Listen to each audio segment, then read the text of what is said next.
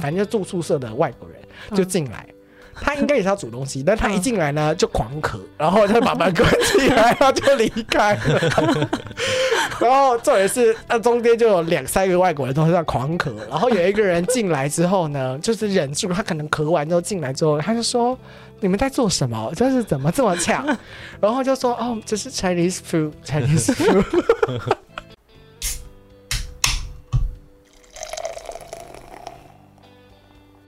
大家好。我们是有酒有旅行，我是啤酒美少女九一，我是你的刻字化选酒师 Terry。有酒有旅行，想要给你的是结合酒精与历史文化的旅程，带着微醺的状态，徜徉于各地醉人的风土民情。拿好你的酒杯，我们出发喽！出发喽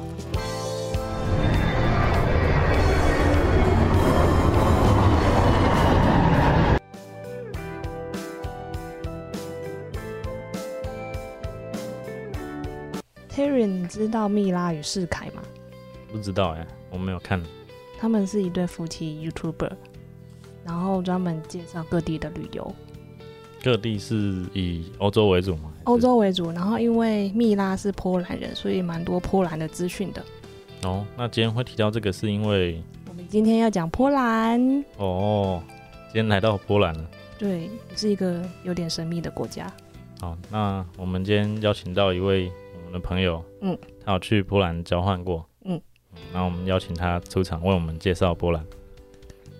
好，大家好，我是泰，然后呃，我在，我现在蛮，就是我现在大概三十岁，三十一岁左右，可是我是在我呃研究所的时候，就是二零一四年的时候的下学期去波兰交换。然后我大概去了一学期，就是所谓的半年。嗯嗯，对。然后从二零一四年的九月到二零一五年的二月，然后在那边待了一段时间。哼。然后就去了波兰玩，呃，也不是波兰玩，就是交换。没关系，大家都知道交换其实就是去玩了。对。为什么会选波兰？其他国家为什么会选波兰？其实。一个最最最大的考量是，波兰应该说东欧地区的国家都比较便宜，嗯，对，就是物物价来说，消费上。消费上都比较便宜，学费应该学费也比较便宜。但是因为我们是交换正大的交换计划，他上学的一个交换计划，所以我们只要付正大的学费就好。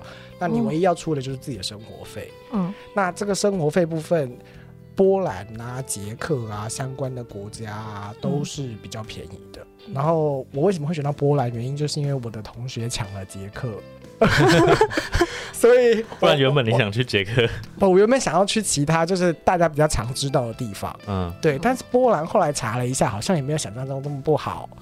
所以呢，我后来我我在填志愿的时候啊，我第一个是不是想当然想要去西欧国家？但是后来我觉得好像比较困难。然后我知道有前面几个对手都英文又比我好好非常多，所以我想说，那我们肯定抢不到，那我就选一些比较可行的。嗯。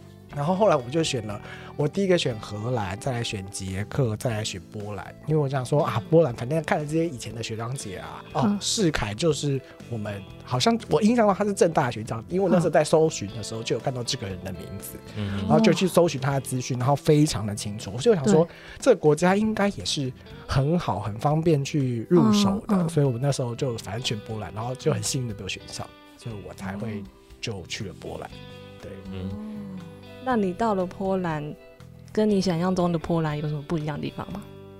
我到了波兰，跟我想象中的波兰有什么不一样的地方啊？因为你刚刚有讲说，其实也没有那么坏，所以你原来印象中是觉得波兰很差吗？我其实应该可以先讨论一下，那你对波兰有什么印象？因为我个人对波兰真的完全没有什么印象。我刚唯一搜寻到就是《战地情人》，但是你们说你们都没有看过。波兰，等下问一下啊，呃，战争音乐家，其实他文化蛮浓厚的，因为有时候看书他会说是什么什么，不是是什么，书上会写说这个是来自波兰的作家，或者是什么投资投资家，OK。之类的，OK，嗯哼，我当初对波兰，我只能说就是毕竟，呃。没有了解这么多，所以我当初对波兰的印象，说真的有点好笑。我认为波兰就是冰天雪地，就是都是雪，然后因为它就是一个我不会碰到的国家，然后所有人都长得金发碧眼。我当初在想象中的波兰就是这样，然后我知道他们是曾经在二战的时候是几乎全毁，然后后来又经过铁幕，所以我就想说，哦，那地方一定是。呃，就是像共产党执政，就是什么地方都长得很像啊，然后又那种就是一个很明确，就是也不能说是集中，但是他们有他们的房子明确，就是大概都是长一个就是方方正正的模板，对的模板去去。然后我那时候对波兰的印象，多说真的很浅薄，而且我认。就像你刚刚说，就是肖邦嘛，这些其实就是你可能就是 Google 就会知道波兰的名人，然后就这些人，然后还有刚刚什么洛旺保罗二世啊这种教宗，嗯，所以我那时候对波兰的想法就真的是这样，然后真的选他就是他真的比较便宜，就是这样，对啊。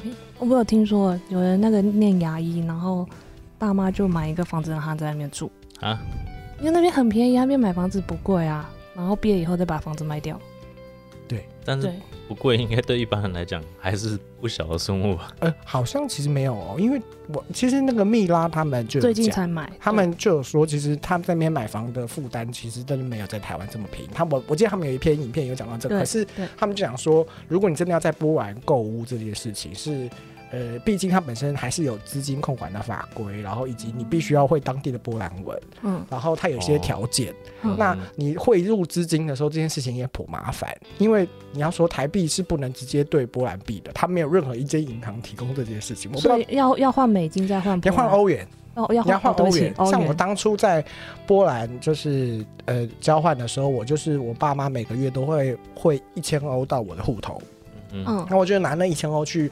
他当地的 counter 就是他有一个汇兑币所，对汇兑所，然后你用当地的汇率再去用欧元换波兰币，波兰币叫 zloty，就是用波欧元换波兰币。当初大概是，我其实有点忘了，但是我印象中后来换算起来，台币对波兰币，这当初是一块波兰币一 zloty 对十块台币。对，但是他们的那些物价其实也是台湾这边大概除以十，所以其实物价其实是差不多，差不多，然后不会很贵，吃东西也什么没有很贵。嗯，然后那个牛奶啊，就是我们这边认为很贵的那些乳制品啊，莓果类，草莓啊，那蓝莓，哇，那边都爆干便宜。就超级便宜，就是狂吃啊，就狂吃，我就是狂吃。我那时候 去那个 Tesco，就是每次都是狂带一堆莓果啊，狂带一些牛奶回家。但是因为他们当地自己有厂，对。呃，波兰是一个很平很平的，它是一个平原为主的国家，它没有什么天险，所以它的这个国家是农产品为重的一个非常大国家，它算是欧洲的农产的输出国，相较于法国来说，它也是一个农产输出国。嗯，然后它以就是一些苹果，然后莓果类的为重，然后苹果我记得印象中它应该是欧洲最大的出口国。哦，中国好像都这样，上次罗马尼亚也是，但罗马尼亚是大家比较不知道的。哦，对了。然后波兰的主食是面包，所以他们的面包很好吃，还是跟台式的完全不一样。我觉得跟我们想象中的那种精致面包软软的那种口感，软软松软又有很浓郁的奶油味是完全不一样。波兰的面包比较像是你在呃，我记得那时候我去吃它的面包的时候，我真心没想到，哇靠，怎么会有面包这么硬？它是拿来打 打打打头会痛哦，这这超痛的。这个真的很硬，但是他们吃法比较像是这样，他他们会把那种他们的面包有有不同形式的，但是呃口味都差不多。就是我那时候会买那种类似拖鞋那种形式的，比较偏长长方形的面包，然后把它切一半，然后涂很厚的那个美奶滋或是奶油之类的，然后再夹东西。然后我看他们蛮多人就是会这样子，就是当做就是一餐，就是中午的一餐，它就冷的。但是因为我就是一个亚洲人嘛，真的受不了每天都吃面包，然后很恶心，所以我后来就会特地去他的那种超市啊买那种泰国米，因为他们那边哦，波兰还有很大的问题就是它的亚洲超市很少，在华沙的亚洲超市很少。你必须要去很少，对，就是它的首都的亚超不多，我不知道最近有没有变多，但是我二零一四年的时候去的时候很少，非常少，所以我没办法找到就是台湾的米啊，台湾的就类似我们可以吃习惯这些米或是面类，所以我都是去泰国米，都找到泰国米。对我我当初在澳洲也是刚开始不熟悉的时候去找米，也是泰国米，因为泰国米就是 出产到全世界各国最多的。对，台湾怎么没有？台湾的米它产量不多吧？没有办法，你大小差不多，怎么够？好了，我家常常在修根，我家有田。所以你是产条啊？没有。好，所以他们面包不是沾东西，沾什么汤啊那些？没有，就是面包，就是比较像是三明治。然后我那时候为什么会就是印象中，我一直一开始最记得为什么他们都吃面包的原因，是因为我记得我们当初到那个学校啊，我是去波兰的一间叫 SKH，，就是 S G H，如果上网搜寻就打 S G H。的华华沙就找到，它其实是 S K 哈的翻译是是波兰的，就是它三个字的字首，但事实上它是华沙经济学院，它是它叫做华沙经，它某个层面上是华沙最顶尖的台大的类似这样子的国，就是它等同于台湾的台大，可是它是台大的商学院，就是它是专门以经济啊相关的为主的一间呃学校。那我去 S K 哈的时候呢，当初为什么要提到？就是我们去那个 orientation，就是他的类似开学的那种会带新生的这样的活动。然后我记得当初他们在那个指示有跟我们讲说，那个 orientation 它是会有提供就是餐点。然后你可以去参加一整天，嗯，然后我以为它的餐点就像是至少是我们那种面包盒嘛，然后不是很好吃的，或是一个便当嘛，我以为是这样，嗯，但没有哎，他们那天就是给我们两个，就是我们刚刚说那个硬面包，对，硬面包，然后里面就是夹肉，然后我觉得很难吃，非常难吃，我觉得很痛苦，然后我就我就拿了两个面包，然后就我就赶快冲回去就是宿舍。嗯，然后呢，就煮了泡面，因为我真的觉得太恶心了，然后又很冷，因为波兰，我记得那时候九月的时候，他们的温度已经到了十度左右，平均温度在十五度以下，然后中午的时候它可能会到十七、十八，但是多数时间都在十五度以下，所以其实我是觉得冷，然后我想要吃点热的食物，可是他们都没有热的食物，只有在晚餐的时候会有热的食物。但是中午的时候吃那种很冷的，我就受不了，我就马上回去吃了泡面。对，嗯，觉得有点可怜。有啦，其实我觉得你后来有习惯吗？呃，我后来习惯了。嗯，但是其实我在波兰某个层面上。我觉得那算是我人生第一次出国，然后在国外生活，然后某个层面上是一开始有很严重、很严重的，就是想家，然后我很想回家，然后我那时候一直觉得说，我为什么要花钱找罪受，然后 还要跑来这个地方，然后很痛苦，然后我不知道为什么要来这，然后我英文就因为说啊，其实语言还是很重要，因为当地所有人都还是多数都还是用波兰文，只有你身边的同学会用英文，那。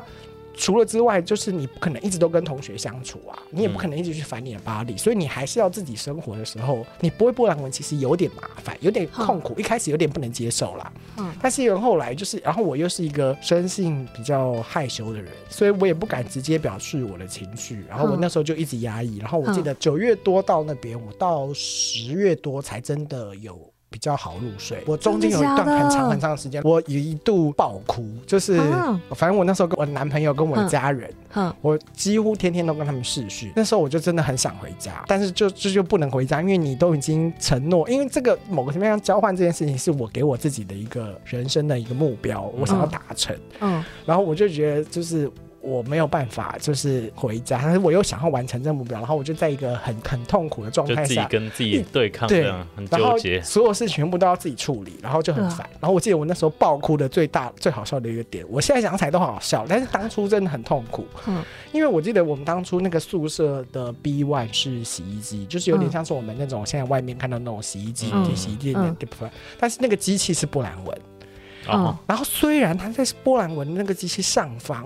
有用波兰文跟英文，就是写教你什么使用这个东西对照表。可是说真的，那个一开始真的是跨我，也看不太懂。我想说这是什么东西，然后反正我就按照那个指示纸用用用用用，就是错的这样，不是错的，是我不知道为什么，可能是我用的那台机器特别烂，就是它就是洗完之后就锁住了啊。我拿拿出来烘也不能烘，然后重点是烘衣机又很贵，然后就锁住了，所以我就只能很难再投一次，就是反正我后来又再投了一次，让它再洗了一遍，然后洗了第二次之后才可以打开。对，然后我那时候就崩溃了，我想说。我怎么连就是我就是到一个人生地不熟，语言也不通，然后英文，然后什么之类的，就是不是所有人都懂懂，所以我要问别人也问不到，因为问了旁边人，旁边人刚说他就摇摇头，然后他他他他对他可能英文不好吧，所以他就没有跟我讲说怎么使用。然后我那时候就觉得，我怎么连洗衣机都不会用？这种最简单、最简单、最一般的东西，我连这个都搞不懂。然后我又回去跟我爸妈面试，跟我男朋友面试的时候，我就崩溃，我就在那边大崩溃。但哭完之后，我就好像渐渐可以接受这件事情。然后我后来又去其他地方玩，然后因为波兰啊，波兰我刚刚说是一个平原国家嘛，所以它其实是一个交通要道，从华沙去德国非常近，只要四小时的车程，就是坐那个那个 p l o s k y 就是它有一个呃大鸟巴士，红色的这个东西呢，就是可以直接到柏林，非常近。然后或是去其他国家，然后都算是方便的，所以或是做联航，当初那时候还可以做联航，现在可能 Coffee 没办法了啦。可是我我当初做联航是超便宜，有时候还有 E O 的那种联航票，就会到处去去其他地方。真的真的 E O 超好，超开心。嗯。哦，所以两三个月后就慢慢适应，一个多月了。那所以你身边是完全没有台湾人？其实有台湾人，但是。因为你不可能一直烦他，对你不可能一直什么事情都要去打扰人家，他不是你保姆，是，他只是跟好跟你一样是台湾人来这边交换的，对，而且重点是重点是我还是那群台湾人里面最大的，因为我是在研究所的时候去，然后其他人都是在大学的时候去，所以我是那群台湾里面最大，然后刚好就是那些人其实都算友善，可是就生活圈不会在一起，因为他们修的课跟我的课是不一样的，不同学籍，然后哦，波兰研究所的课超重。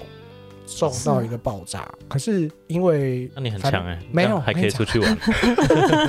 我那时候因为反正正大很讨呃好，我不能抱怨，反正就是他们呃 学校的规定，学校规定是所有人都要修满二十一学分。嗯，可是我记得我那时候在波兰修满二十一学分的课业负担量，大概是我硕士班两年的两倍，是二十一学分，大概七堂课。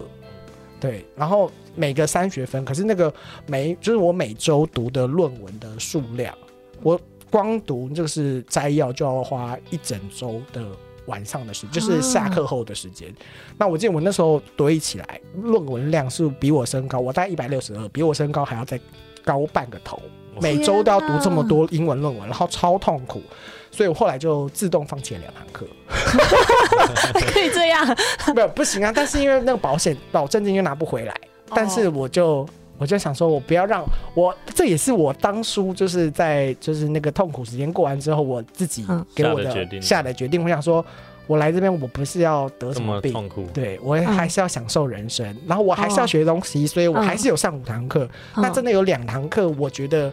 我可能真的比较不懂，比如说像哲学，所以后来就放弃两堂课，然后修了五堂，我觉得可以学到东西又很好玩的课程，然后所以我觉得这样子又比较舒服一点，然后所以才可以到处玩。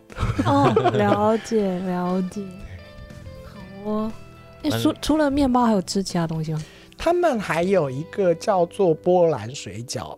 他们当地的一些著名料理也是蛮酷的，就是他们是一种薄饼，然后外面加了很多肉，然后我们会叫它 pancake。可是这个 pancake 就是咸派吗？不是咸派，它长不是咸派，就是非常薄的一个薄饼，它里面包了很多料。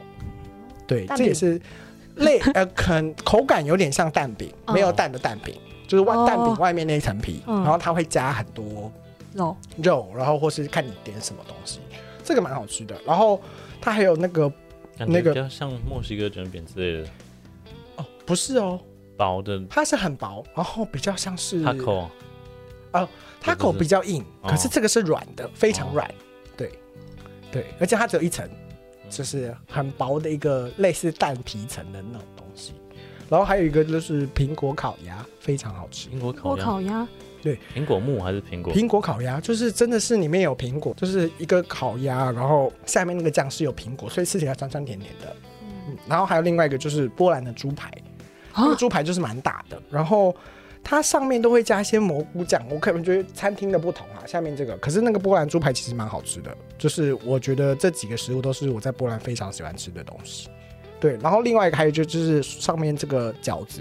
波兰水饺，那上面有它的波兰文，但我不会念。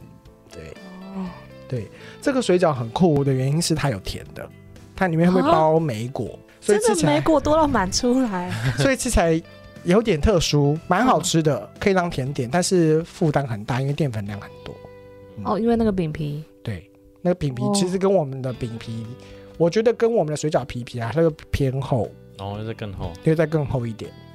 天哪！对，所以这个都是当地很特殊的食物。好，那去波兰一定要吃一下美美国口味的水饺。对，帅，很多地方都有，很多餐厅。波兰就像波兰的小吃吗？算是，因为蛮多波兰就是专卖的东西都会有卖，他会专门有一区就是那个 p r i o g i 我有点忘了他怎么念了，反正就是那个那一区，然后就会看到它下面都会写说不同的口味，嗯，然后它多数都是用水煮的，多数啦，但我有看过用煎的，所以就是料料料理方式不一样，但是就是蛮酷的，就它那个水饺的部分啊，对对，哎，其实我觉得里面还有个问题耶，因为里面提到牛奶吧。牛奶 bar milk bar milk bar 的餐厅，其实，在波兰是非常多。milk bar 好像是当初在共产时期的时候的一个留下来的特殊餐厅形式。它就是一个，因为当初在共产状态，大家拿饭票嘛，然后去呃餐厅或去地方换食物，所以 milk bar 就是当时留下来的，就是让大家换东西的地方，或是然后那个 milk bar 的食物都比较便宜。可是 milk bar 有一个最大最大的困难点。就是你要会波兰文，里面所有服务员，就是看起来很年轻的人，他都不会讲英文，因为在在那个体制，他就是给比较呃当地 local，然后社经地位没这么好的人吃的餐厅，所以他就是都是服务当地人为主，所以他不会有任何就是讲英文的人，所以他不会害了任何讲英文的人。所以波兰有很多 milk bar 没有错，东西也超好吃，可是你如果不会波兰文，你就变得要比手画脚，或是带你的 body 去。然后有很多很好吃的 milk bar，真的非常不错。可是就是这语言会有点冲突，不然你就要比手画脚。我通常比手画脚是有用的，但是我有遇过，就是我一次比手画脚点到两个一模一样的东西，点到两个汤吧。然后后来想算了啦，反正就尝试。在那边你会在家自己做水饺吗？不会，很麻烦，而且我厨艺不好。我是到那个时候，因为毕竟你天天外面吃也是有点麻烦，对啊，对啊，所以我后来才渐渐开始学习做一些事情。而且我当初哦，这蛮好玩，是因为我在研究所期间是茹素的，是吃素的哦，对，然后我是到波兰当地一开始我还有认真的吃素，嗯，可是后来真的是太麻烦，而且你要出去跟别人。解释这件事情，要告诉外国人这件事情。当初他们还没有流行在吃素哦，就是没有还没有就是还没有吃肥梗的东西，所以你要一直讲这件事情，然后去找那个素的东西又很麻烦，所以后来就放弃。我后来就改吃肉，就我在吃肉了，所以我在那边才渐渐学习吃肉，然后后来就是也开始就是自己卤肉啊什么之类的，所以厨艺有慢慢进步，对。但是也是有个小故事，蛮好笑的。是什么小故事？我当初在学习煮就是中式料理的时候，哦，他们宿舍的餐那个厨房其实蛮大的，就是很大，然后会给一个很很大的烤箱，就是那种旋风式那种大型，可以烤一整只鸡、两只鸡都没有问题的那种大烤箱。然后他会给你，我记得是四个炉灶，就是。四个大炉灶，然后再有四个小，就是可以点火的地方，然后就是那整排都是呃，可以共用的，对，宿舍共用的厨房，然后大概呃时间就会有一间这种形式的厨房让你使用。然后我记得我那时候在做中菜的时候，我记得我那时候好像做什么，呃，宫保鸡丁还是做什么，反正就必须要用到辣椒。嗯，有他们有辣椒吗？有。有辣椒，他们是有辣椒的。嗯，然后我那时候不知道它的排风这么烂，然后我开启排风，然后我就把油倒下去的时候，就是要炒辣椒嘛。嗯，然后一炒，因为我记得这个好像是为了什么一个 party，所以我才要做中菜。然后呢，我的学妹在旁边。嗯，然后一炒辣椒一丢下去，然后那个香味就会很香，没有错，还是超级呛。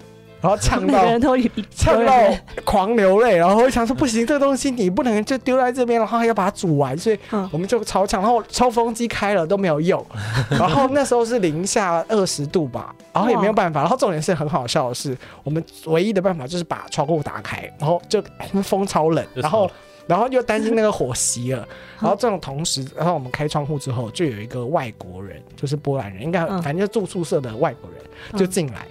他应该也是要煮东西，但他一进来呢就狂咳，然后就把门关起来，然后就离开了。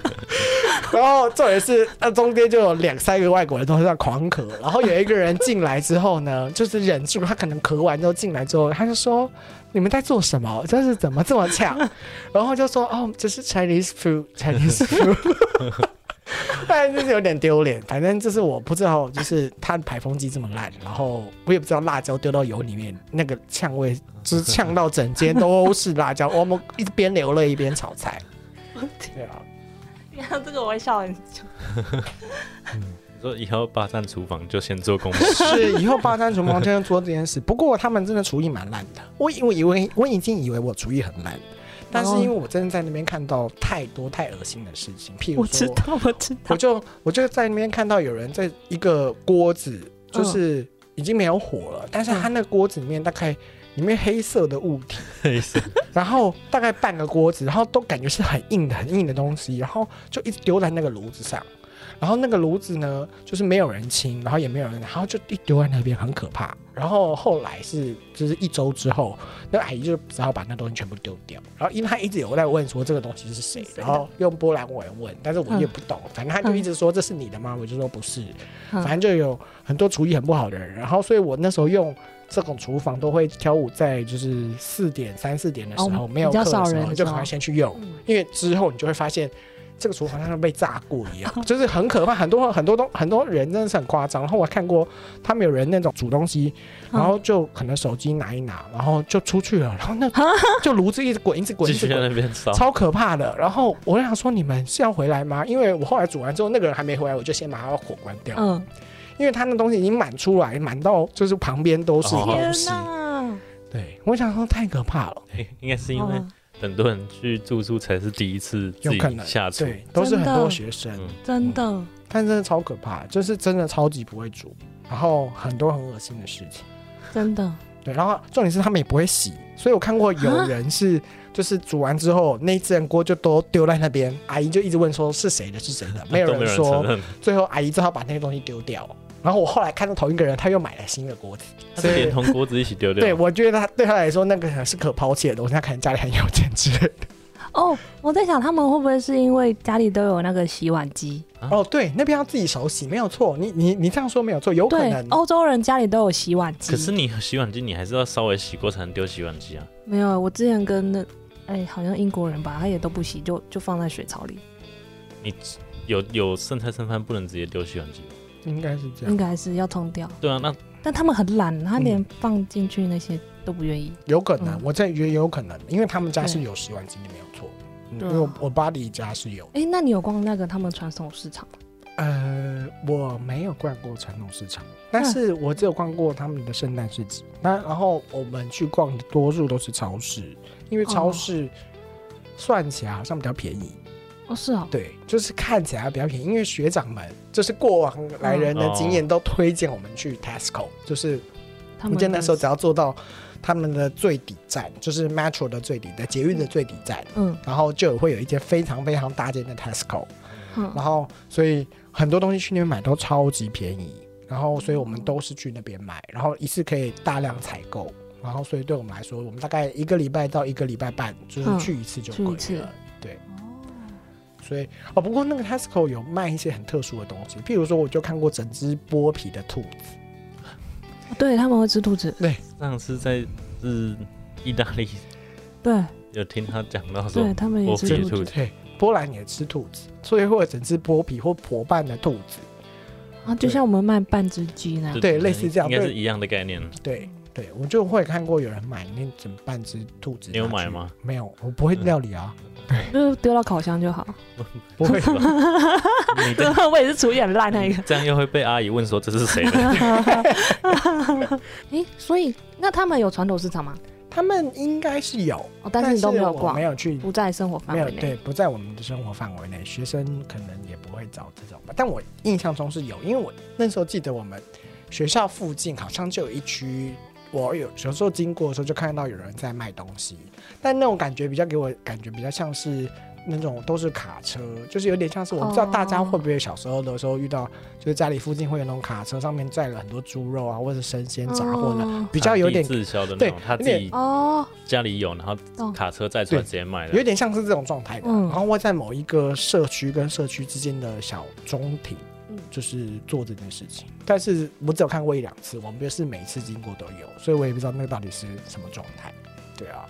我相信一定有传统市场，是一个农业为主的国家，不可能没有传统市场。嗯，只是大家可能消费习惯不一样。哦，哎，那你刚下飞机的时候，走在那个他们的街道上的感觉是什么？哦，走在街道上感觉，其实我觉得跟我一开始认定就是他们的建筑都差不多，这蛮像，因为他们本身就是共产党统治过的地区，所以那个建筑物应该都是规划过的。然后他们最大中心就是他们一个。我也忘了那个大厦叫什么，就是它这这一栋建筑物在俄罗，就是在苏联统治过的期间，好像在很多国家都有，叫做什么什么 Plus 皇宫吧，这就是一个很大很大的建筑物。那个在波兰的呃市中心的一间很大栋的建筑物，等下可以给你们看照片。这个这个建筑物就是在全球有很多地方都，只要铁幕经过的地方，好像都都都有过类似的建筑物，因为俄罗斯就会建给他们，送给他们。所以这我那时候印象就是这个东西很大只，然后旁边的建筑物都矮矮的，都很像那个类似的建筑。然后到了华沙 SK 哈，我以为是一个很不错、很繁华的地方，好像也没有，就是旁边建筑也都差不多，然后稍微比较漂亮一点，但是就是有点像藏身在城市之间的一个学校。我以为他们会是台大那种很大的校园，然后会把旁边放，没有，就是每个学校的校区都在。城市的某一区，所以它就是就是融入在都市中间。的一间一个学校，对啊，然后有很大的公园，附近有个肖邦公园，很美。我不是说我一开始认为波兰就是冰天雪地嘛，没有，那时候去的时候风景非常好，然后阳光很美，然后那我很那时候很常做一件事，就是拿着三明治，然后去肖邦公园，大概走半小时吧，去肖邦公园坐下来吃那个三明治。然后想就是享受悠闲的下午时光之后再回去宿舍煮饭，对，哎，好像很不错哎。嗯，那个那个公园真的蛮大的，走路至少一个小时以上走不完。一个小时？对，就绕一整圈，一个小时应该走不完。真的很大，超大。台湾比较，台湾这么小，怎么可能那么大的公园？哎，那你在波兰的时候有顺便玩其他的城市吗？除了华沙？有有，波兰走一圈吗？波兰最著名、大家最知道的城市应该是呃，Krakow，就是克拉克夫。那克拉克夫就在波兰，华沙是啊。首都之外最著名而且最多观光的地方就在克拉科夫。克拉科夫是波兰的，我记得是在不知道是某一个王朝的首都，就是在呃整个波兰的南方。那克拉科夫这边就是它的历史重要的城镇，也是观光旅游最著名的地区。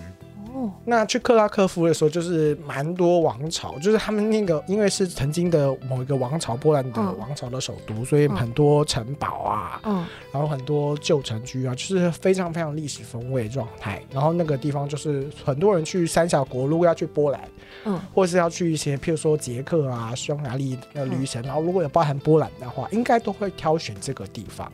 就是会再搭配这个 Krakow，这是克拉克夫的地方，然后当做他们旅行的其中一个点，然后也蛮多旅行团，你去看，如果以前的那种行程，可能都会包含这个地方。对，所以我就去 Krakow。那 Krakow 附近还有一个重要的历史的景点，就是奥兹维辛集中营，它也在 Krakow 旁边。就是当初二战的时候，就是犹太人就抓了很多犹太人，纳粹的那些人就把他抓到这些集中营当中。他那个集中营非常占地非常大，然后现在已经变成一个博物馆，就会变成是，就是很多人都可以进入到这个博物馆去学习这种历史的教训，然后这种伤痛，然后也是蛮多人会安排的一个景点。那这个博物馆。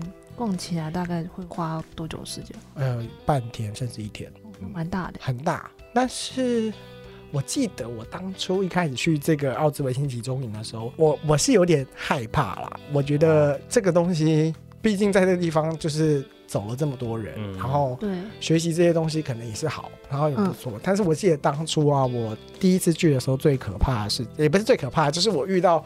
我自己觉得不知道为什么，我可能是太紧张了，或是太害怕这些东西，所以我就把我那个寄放包包的那个卡弄丢了。哦，然后我的。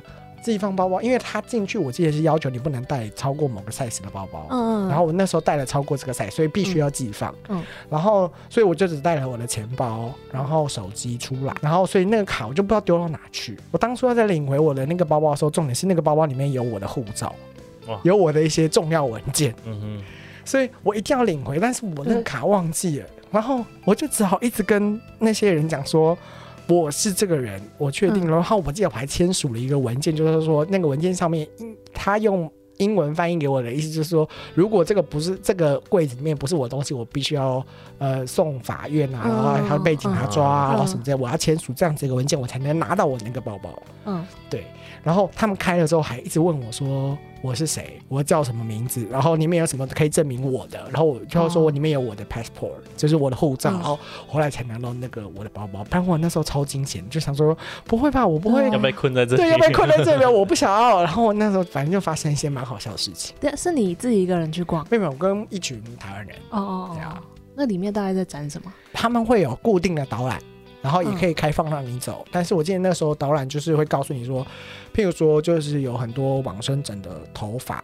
然后哦，就是当初他们在进去的女生是要剃头发的，他们会把这些头发还在。对，呃，纳粹要跟俄罗斯打仗，所以他们需要一些保暖的衣物。然后人发是一个很好保暖的东西，所以他们会把头发剪下来之后，然后塞到衣服里面，就是当做军人的衣服里面当做一些保暖的东西，或是头发可以做很多其他有用途，也可以编织鞋子啊或怎么的。反正就他们呃在这个工厂就是做了一些非常不人道的事情，他就给你看往生的头发，往生人的。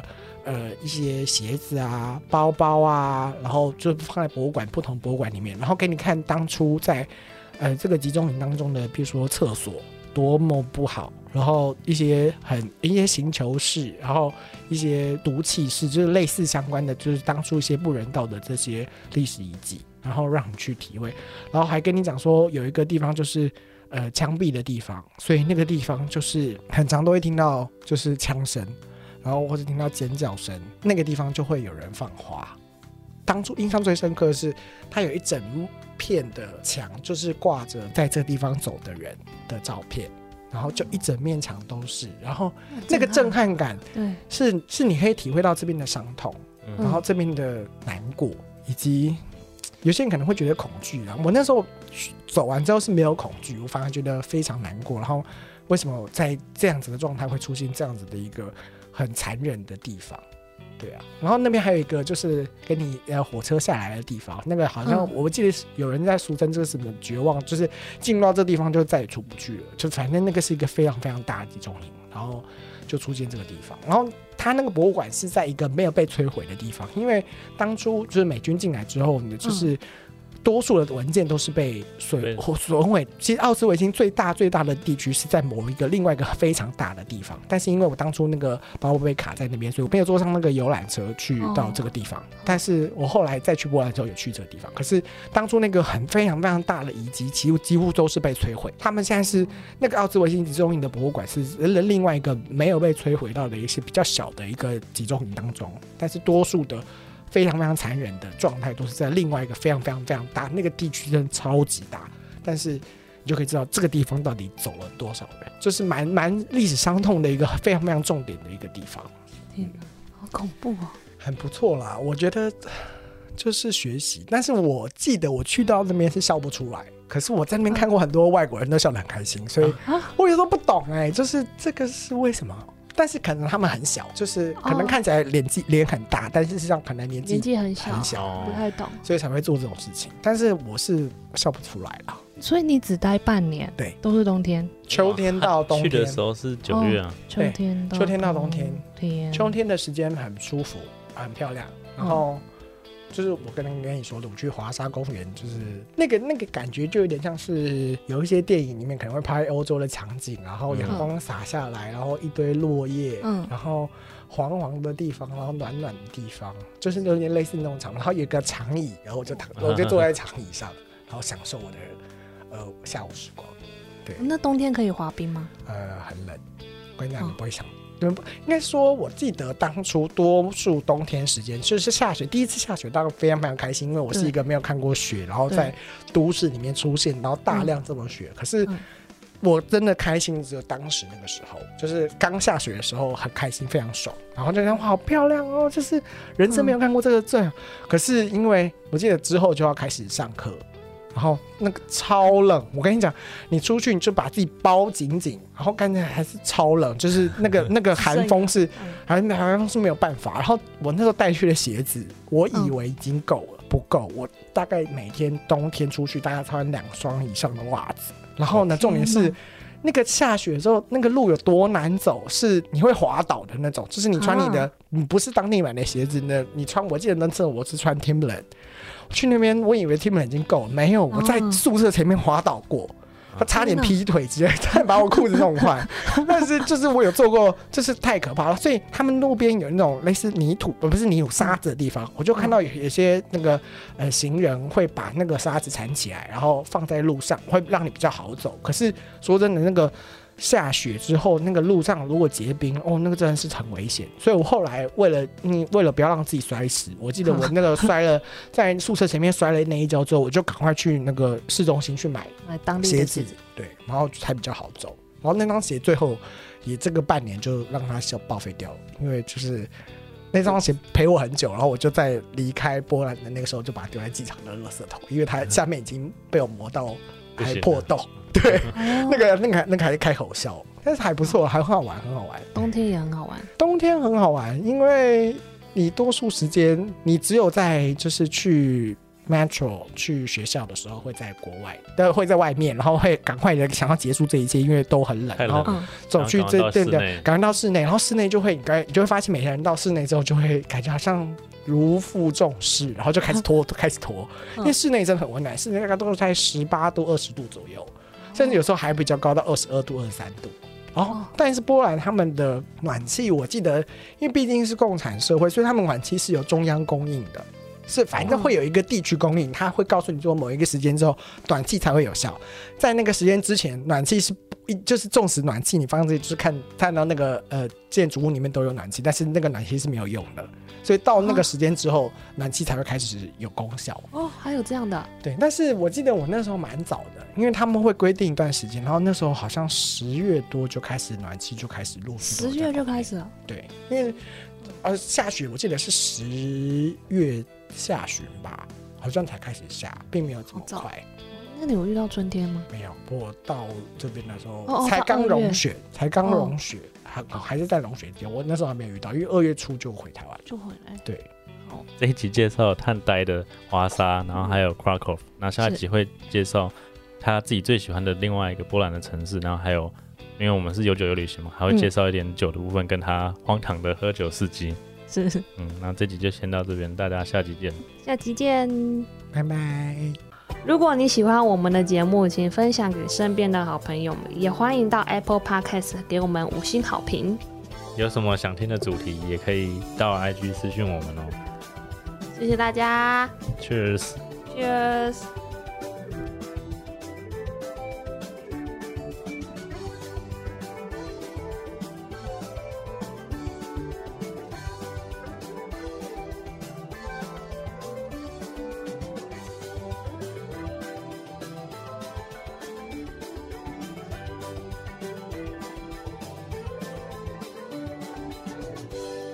旺保罗二世吧，就是华沙出生啊。他是华，他是波兰人，但是他因为当初好像不好像是我忘了为什么，反正他就是主要都没有在波兰，然后是因为波兰铁幕开放之后，他到了波兰，然后。就是因为波兰哦，波兰是一个很虔诚的国家，它九十八 percent 的人口都是天主教，这个数据可能才，但是我记得是九成以上的人都是天主教徒。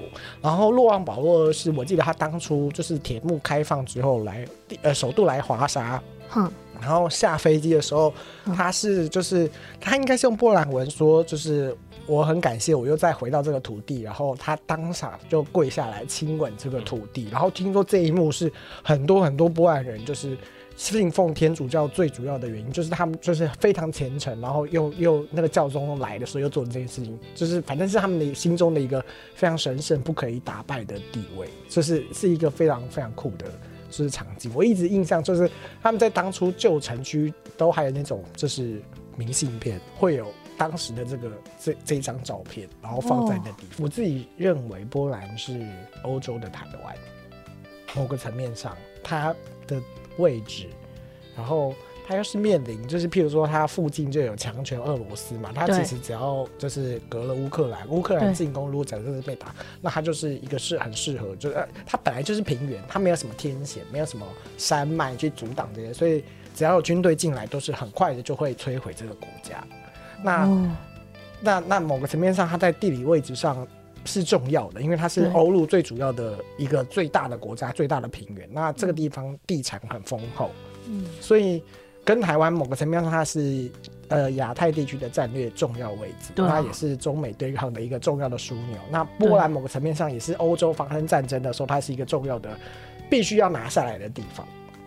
然后同样的是波兰的薪资啊，然后人文水平啊，我觉得也跟台湾差不多接近。对，